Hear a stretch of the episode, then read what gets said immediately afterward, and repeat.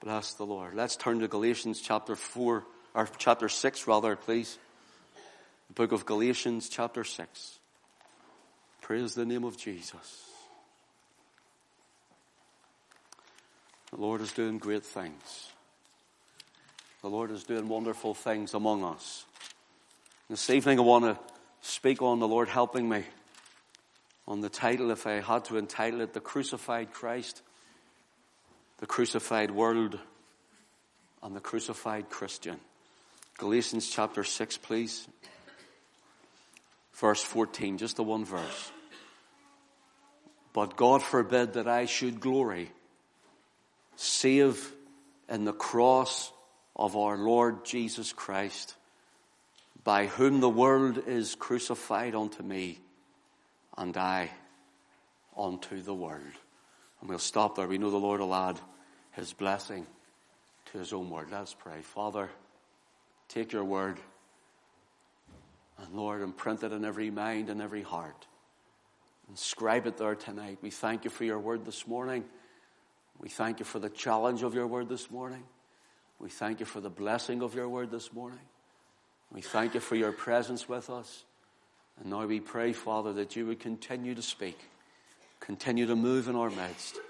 We thank you for bringing so many out on a, a cold and dreary, a dark, a damp, and a, a dreary night, Lord. But you have brought them here to hear your word, that there's none here by accident that you've placed it within their heart to want to even be here.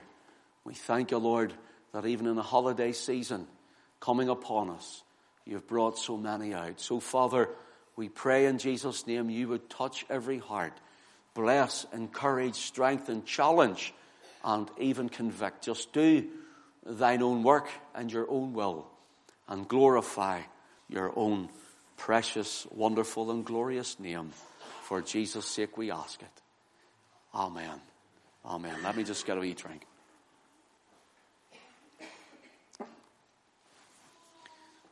The apostle says, But God forbid that I should glory save in the cross of our Lord Jesus Christ, by whom the world is crucified unto me, and I unto the world.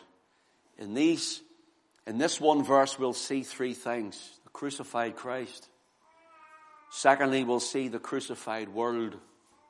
And thirdly, you will see the crucified Christian, the crucified Christ, the crucified world, and the crucified Christian. In the book of Galatians, if you read it when you go home, it's only six chapters, it shouldn't take you that long, but the book of Galatians is compiled full of comparisons. We'll maybe look at one or two of them, but you could do a study every night on each one. Look at the first one in chapter 1, verse 6. Listen to what the apostle says.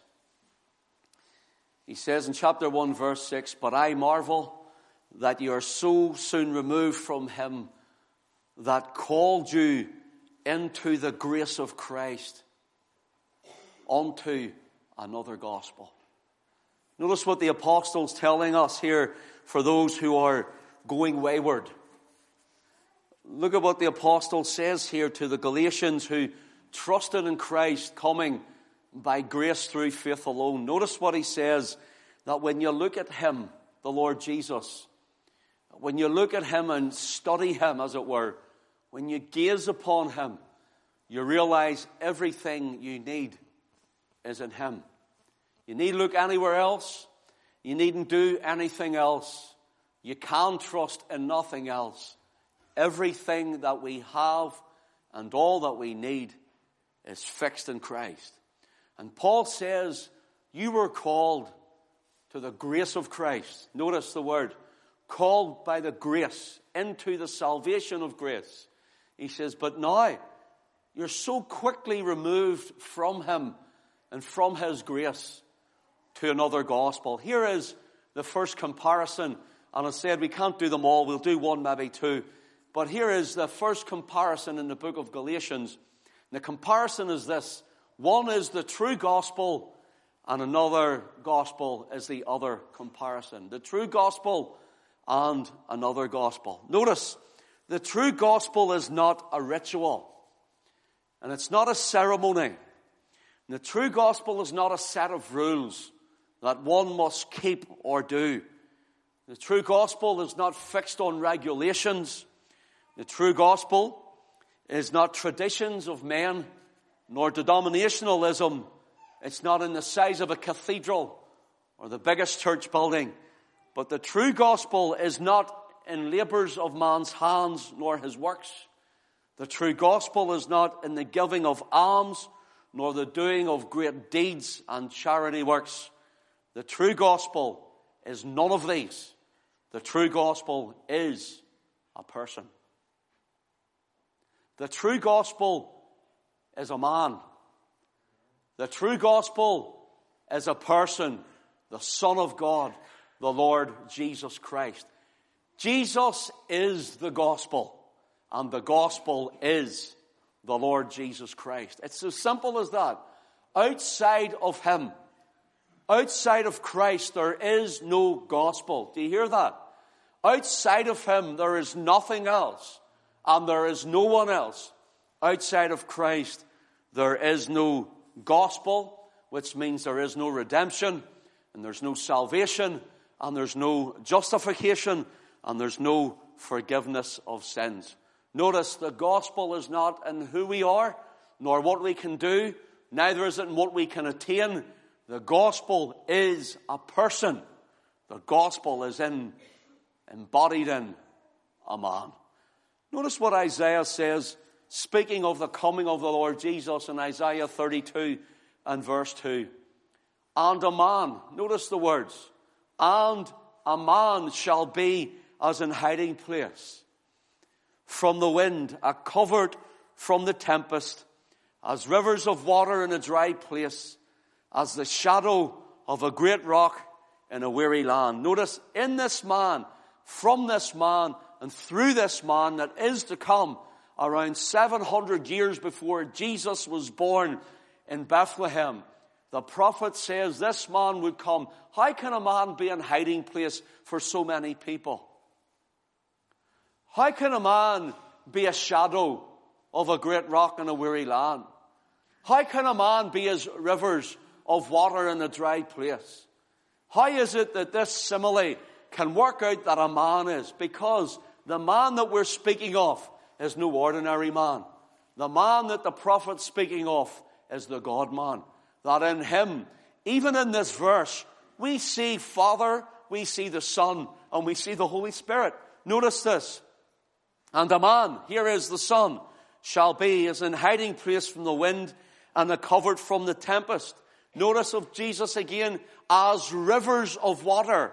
Rivers speaking of the Holy Ghost. As rivers of water in a dry place. And thirdly, you see him as Father, as the shadow of a great rock in a weary land. Jesus, the man, is the shadow of the Father as it was, as it were. He is God with a face.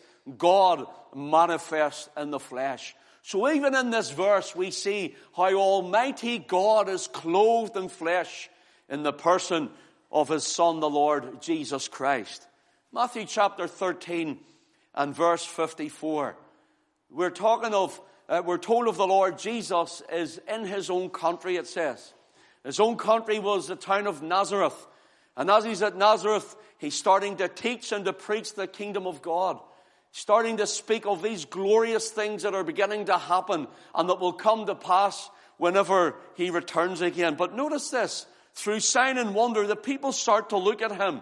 And notice what it says here in Matthew 13 and 54. They ask themselves and among themselves, whence hath, notice, this man, this wisdom, and these mighty works? Verse 56, they also say, whence hath this man all these things. In other words, they couldn't look anywhere else. The great ornate temple and all the scribes of the day and those who sat studying over the word of the scrolls of the scriptures couldn't speak like this man. They noticed even those who spoke in the scriptures, the prophets, couldn't speak like this man. They noticed that the wisdom of this man was beyond his years and the wisdom of this man was beyond their understanding. There is something unique about this man. There is something wonderful about this man. And notice what they said, whence hath this man this wisdom and these mighty works? Whence hath this man all these things? Here's another thing they said about him in Luke 15 and verse 2. Whenever the Lord was speaking to men who were like Zacchaeus up the tree and got into his house and he was a tax collector, he was a, a hated man. Was, they were called publicans then. And he was a hated. He was detested. He was an outcast of society. Nobody wanted him. Nobody wanted him near them. Nobody loved them. Everybody just hated these tax collectors. They robbed the people and they took money for themselves and gave to the Romans who were ruling over them. Now these Pharisees came and notice what they said. This man receiveth sinners. This man, the one who went in to the house. The one who sat down to eat. The one who called Zacchaeus out of a tree. The one who went with all the sinners to talk to them, to preach to them, who loved them. The one who came and done miracles and signs and wonders among them. They look at him and they said, this man receiveth sinners. Brother, sister, aren't you glad that this man receiveth sinners? Aren't you glad that this man still receiveth sinners? Aren't you glad that this man received you when you came and you, you, you, came to the foot of the old rugged cross and you bowed under that cross and the shed blood by faith, trusting in the Lord Jesus? Aren't you glad that there's nothing that you've done that he couldn't forgive? That when you hear this man receiveth sinners, you could sing with the hymn writer that, that when he sang that beautiful wonderful hymn of, of how God would receive every sinner that would come. Thou art the sinner's friend, so I thy friendship claim. A sinner sealed by grace, when thy sweet message came, Christ still receiveth sinners. And if you don't know Jesus tonight as your Savior, if you're still in your sin without God and without Christ and without hope in this world, I want to tell you you're in the right place because we're told tonight Jesus still receives sinners tonight. Praise His name. Oh, He'll receive you with arms open wide. He'll receive you and forgive you of all of your sin if you put your trust in Him tonight. You see, there's none so low that He cannot lift. There's none so, no sin so great He will not forgive. There's no soul so lost that he cannot save, and there's no heart so hurt that he cannot heal. There's none so weary that he cannot revive. For he says, Him that cometh unto me, I will in no wise cast out. Here in John chapter 7, we see them speak about him again. Verse 46. The, the, the Praetorian Guard go to arrest the Lord, and, and as they're sent out, they they hear him again speak, and what a, this man speaking is like none other man. And whenever they go to hear him speak, they can't even arrest him. You know why? They get caught up in his words. They get caught up in the power and the anointing of what he's saying. And they forget even what they've come for. They forget their mission. They forget that the, in their evil heart they had came to take him by craft. They came to take him by subtlety. And they heard the words of the Lord and they came back saying these words, John 7 and 46. Never man spake like this man. Did you hear that, friend? Never man spake like this man. You know the, the most wonderful and the most beautiful, the most majestic, the most soothing and the most comforting and the most peaceful sound you'll ever hear is whenever you got saved and you heard the words of the grace of God and you heard of the blood of the Lamb and you heard of Him hanging and dying in your room instead and you heard that there's salvation for you if you trust in Him and you heard that He'll forgive you of all you've ever did if you put your trust in what Christ has done and you hear the beautiful voice of the Savior. He says, my sheep hear my voice and I know them and they follow me. Never man spake like this man. You see, words of power and words of authority, words of wisdom, words of revelation, words of hope and blessing and vision and joy and instruction and direction, words of conviction and words of convincing, words compelling and words of compassion poured forth from his mouth to people in dire need, looking without hope for salvation for they sat in darkness. And oh, a nation that sits in darkness tonight if we would take the words of this Bible and take the words of this Savior and preach unto the dry bones of Britain, you know what you'll find? He will say, Can these bones live? You'll say, Lord, thou knowest. Speaking the word, he says, Prophesy unto the bones, and they shall live. And men and women dead in their trespasses, dead in their sins, and lifeless without Christ, began to live at the Word of God and the Spirit moving among them. And oh, we hear, never man spake like this man. Isaiah says he's coming. Jeremiah points and says he's coming, and Ezekiel says he's coming. Hosea said he's coming. All the prophets, Amos says he's coming. And we'll go on and we'll go on. Even Daniel saw him rising up after the resurrection to take a kingdom from his father. They say he's coming, he's coming, he's coming, he's coming. And Jesus steps on the scene, and never man speak like this man. He says, I, I am come. I am come. To him give all the prophets witness, pointing to the Son of God. This man, he says, never man spake like this man.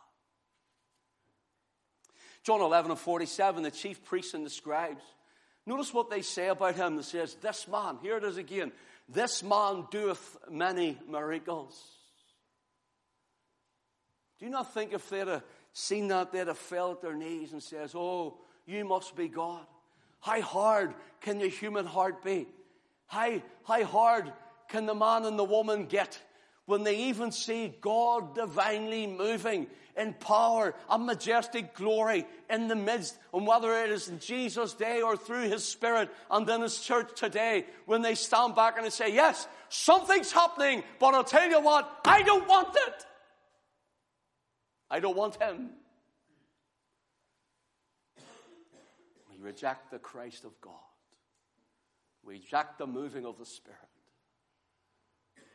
He does miracles. Leave that up to Donna Coney I'm sure. Leave it there. If he ever wants it. Let's embrace what God is doing. Let's embrace the Word of God. Let's embrace the move of God. Let's embrace the power of His Spirit. Notice Hebrews 3 and verse 3. Notice what it says of Jesus. It says, This man was counted worthy of more glory than Moses. Moses, the man who stood before Pharaoh. Moses, the man who spoke to the burning bush in the wilderness. Moses, the man who wrought the great miracles and the plagues in Egypt. Moses, the man who says, By the blood of the Lamb shall you come forth in redemption. Moses, the man who saw the very Red Sea open at the raising of his rod and brought them through upon dry land. Moses, the man who saw manna in the morning and, and quail in the evening and water out of a flinty rock. Moses, the man who saw great sign and wonder and talked with God as a man talketh with God, a man with a man face to face. Moses, the man who saw the pillar of cloud and the pillar of fire. This man who is held up and revered, this man Moses, we're told of the man Jesus. This man Jesus, we're told, in Hebrews chapter 3 and 3 was counted worthy of more glory than Moses. The word here is his character is greater than Moses' character. When we speak of him, speak greater of Jesus than we do of Moses. There's only one worthy to take the highest place, and it's this man, Jesus. That's the idea. He is counted worthy of more glory than Moses. Moses built the house building it in Israel, but Jesus was the builder of the house. He was the power of the house. Hebrews 7 and 24 says, But this man, because he continueth forever, continueth ever, hath an unchangeable priesthood. The risen, glorified Lord Jesus. He has a priesthood, the Melchizedek priesthood, not the Aaronic priesthood, Aaron and his sons but the Melchizedek priesthood, the one who met Father Abraham in the way and gave him tithes of the bread and the wine and so on. And that, that one, he says, he's ascended into heaven. And he is standing before the Father in heaven. And he is interceding for you and for me. And he's praying for you, brother. And he's praying for me. And whenever you think, well, you know, nobody's praying for me, there's always someone praying for you. And when the pastor forgets, and when the elders forget, and when the Christian forgets, and when your friends forget, and when the family forgets, and when you think everyone has forgotten, there's a man in the glory who will never forget, and his name is Jesus. This man, he says, is our great high priest, the man in the glory. There for me, the Savior stands. He shows his wounds and spreads his hands, said the hymn writer. Here we have the man in the glory. Listen, Hebrews, again, chapter 10 and verse 12. But this man, after he had offered one sacrifice for sins forever, take note, sins forever, sat down at the right hand of God. Now, there's a whole minefield in there. I could do a series on that verse in itself. Notice what it says here, but this man, after he had offered one sacrifice for sins. Here it is, Jesus dying on the cross for you. One sacrifice. The priests came and they offered sacrifice after sacrifice unto God. And the fire of the altar in the temple was to keep on smoldering and burning up toward heaven.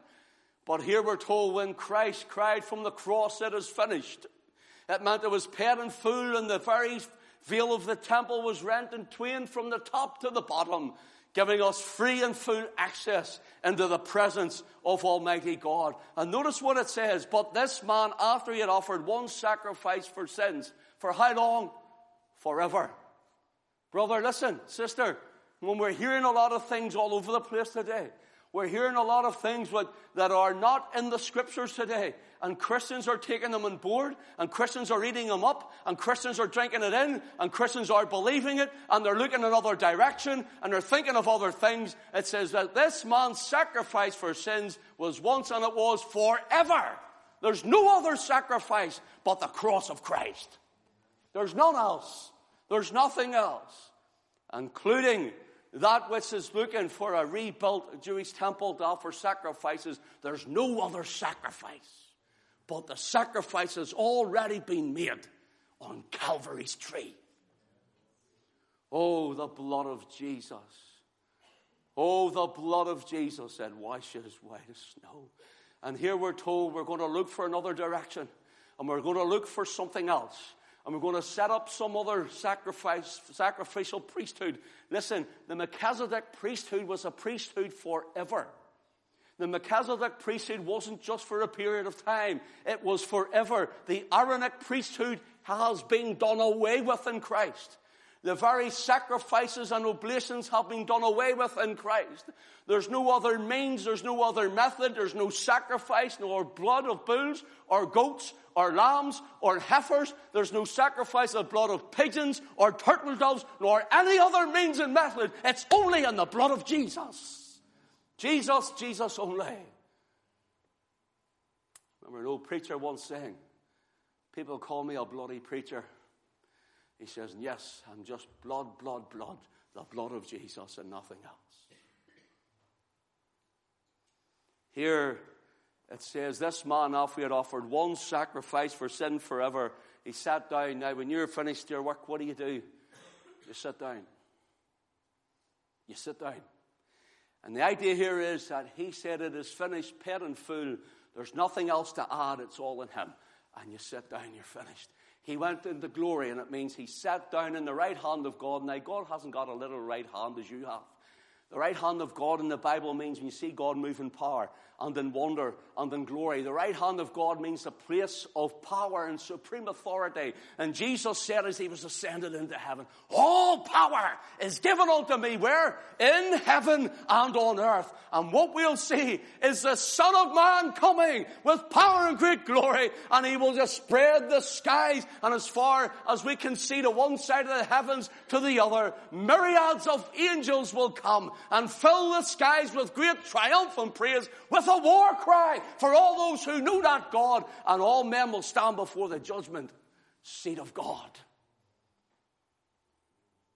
Don't you be fooled by thinking there's another way. That is by what you can do, by a religion or anything else. This Bible distinctly tells us tonight, and we're told to water this down. It's not politically correct now to say that Jesus is the only way. We're all on a road up toward the top of the mountain. We're all going around together. Let's ecumenize and get together, whether you're a Protestant or a Romanist or whatever you are. Let's even bring in Islam and Christianity, and you call it Chrislam now. And they're starting to worship together Islam and Christianity, and they call it Chrislam. By the way, Rick Warren, see if he's got his big Purpose Driven Life. Throw it in the bin. Get rid of it. That man is an apostate. And he's, he's, he's promoting Chrislam. He's bringing Islam right into Christianity. And now he's moving in with the Pope of Rome. And he's bringing in Romanism as well. And the Pope of Rome, old, that old Jesuit that sits in the seat of Antichrist. I'm getting excited about this now because I, I, see it all over the place, and these gullible Christians are all saying, Oh no, there's going to be a man that's going to come, and that can't be him. He's a nice man. Do you not see him? He gets the bus to work. That's what they're saying. He sits on the seat of Satan. Hello? Do you know the Vatican sitting on the hill of Vaticanus? Do you know what it means? the hill of divination. The Lord says, I know where Satan's seat is. That's another story. And do you see all the harlot, all the harlot daughters that the great scarlet harlot whore of Rome are bringing together with them. Do you see all those harlot daughters? They'll die with the whore.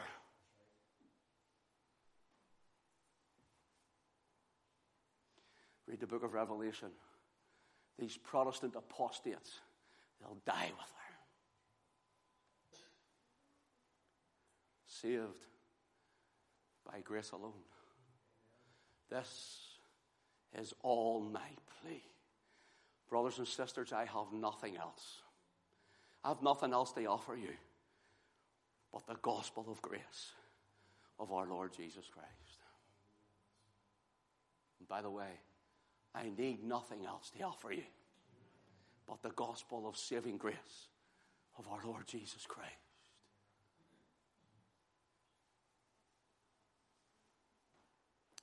Coming into the new year, I'm going to show you, I'll see if I can get it up on screen for you to prove to you. I've reams of stuff now of so called Pentecostals. You listening? Big Pentecostal ministries. Shame on them. Shame on them. And they're going and they're bowing their knee for the Pope to bless them. Shame on you!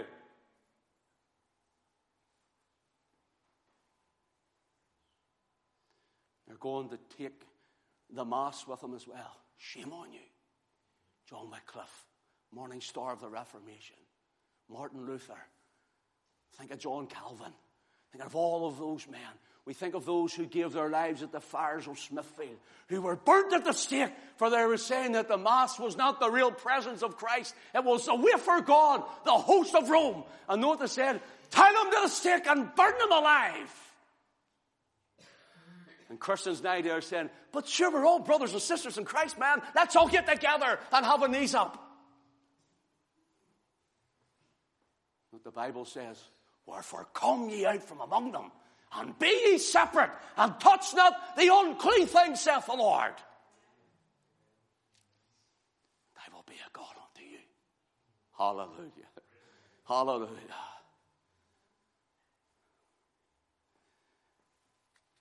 This man has offered one sacrifice for sins forever. Sat down in the place of authority, and he's coming back with great power and glory.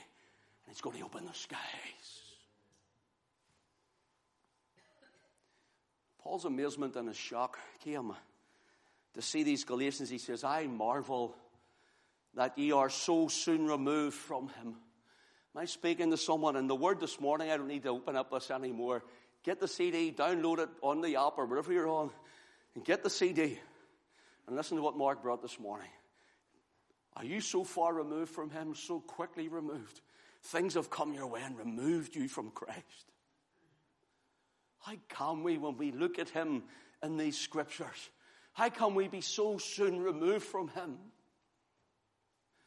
Paul says, I marvel that you're so soon removed from him that called you into the grace of Christ unto another gospel. And Paul's amazement and his shock was this.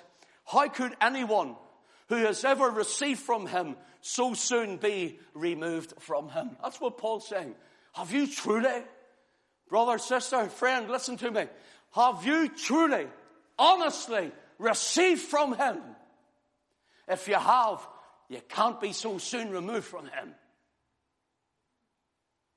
because He's all you'll ever have. And He's all your heart's desire. And there's nothing else in a man that will desire Christ more than the very spirit of a man who has met with Him.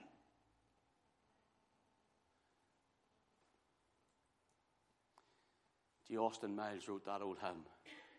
He speaks, and the sound of his voice is so sweet that the birds hush their singing. And the melody that he gave to me within my heart is ringing. And he walks with me, and he talks with me, and he tells me I am his own, and the joy we share as we tarry there. None other has ever known. He's lovely. He's beautiful. He's altogether lovely. Jesus, we worship you. Oh, Jesus, we exalt your name. We praise you, Jesus.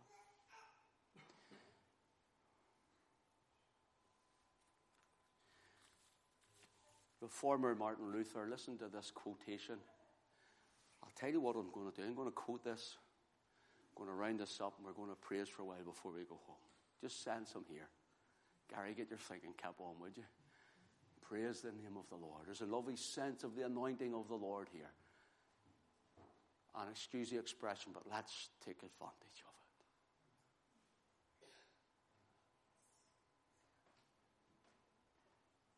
Reformer Martin Luther said, listen to this, folks. It's mentioned again this morning, this. And this is what Christians don't understand. An awful lot. Yes, oh, well, I trusted Jesus. No, listen. You need to know exactly who he is and who you are in him. What he's done for you. The cross was everything. The cross was everything. Did you hear me? Everything.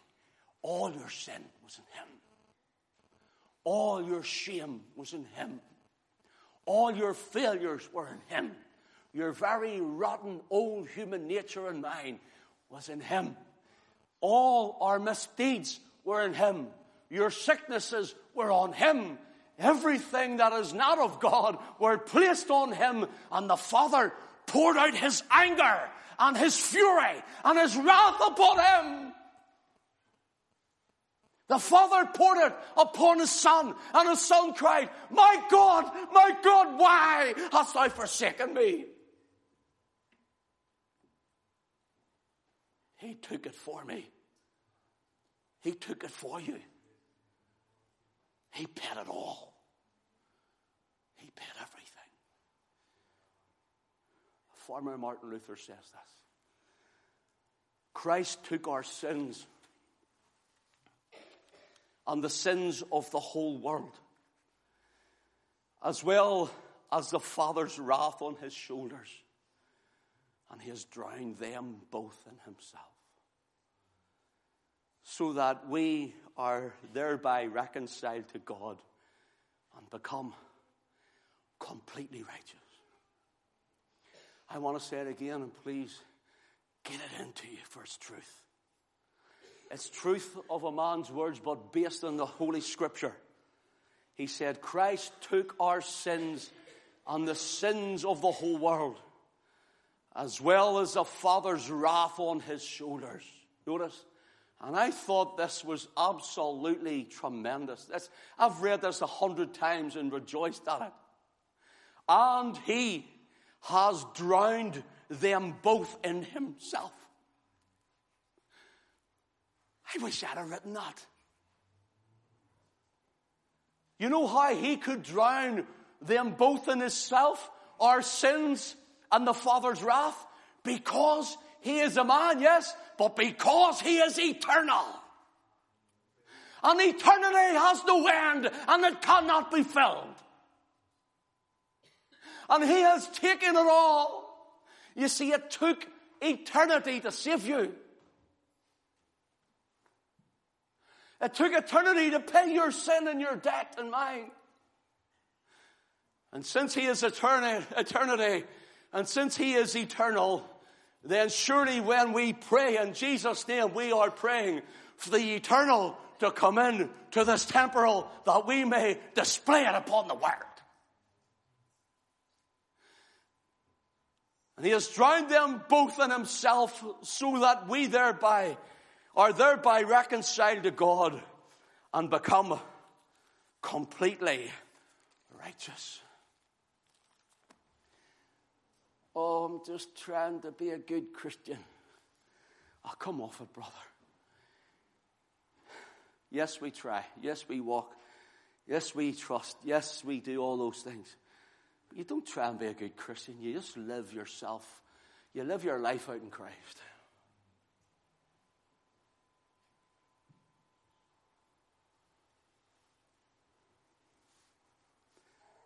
Gary, would you come up on the team? We'll worship for a few minutes. There's a sense of God here. Do you know I have about another five pages to go? And we'll do it in another week or two. We'll see what happens. That was the introduction to this crucified Christ, the crucified world, and the crucified Christian.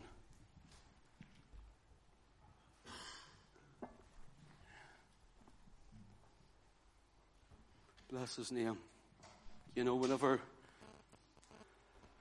whenever we think of it deeply, there's nothing you can do. There's nothing I can do to be saved other than to be saved by grace, to believe in Him. You don't clean yourself up, you just come to Him. And there's nothing you can do to make the Lord love you any more than what He does right now. Brother, struggling friend, did you hear that? There's nothing else that you can do to make God love you any more than He does right this minute. But there's things we can do to be pleasing in His sight. Let's worship Him for a while. Bless the Lord. Thank you, Gary.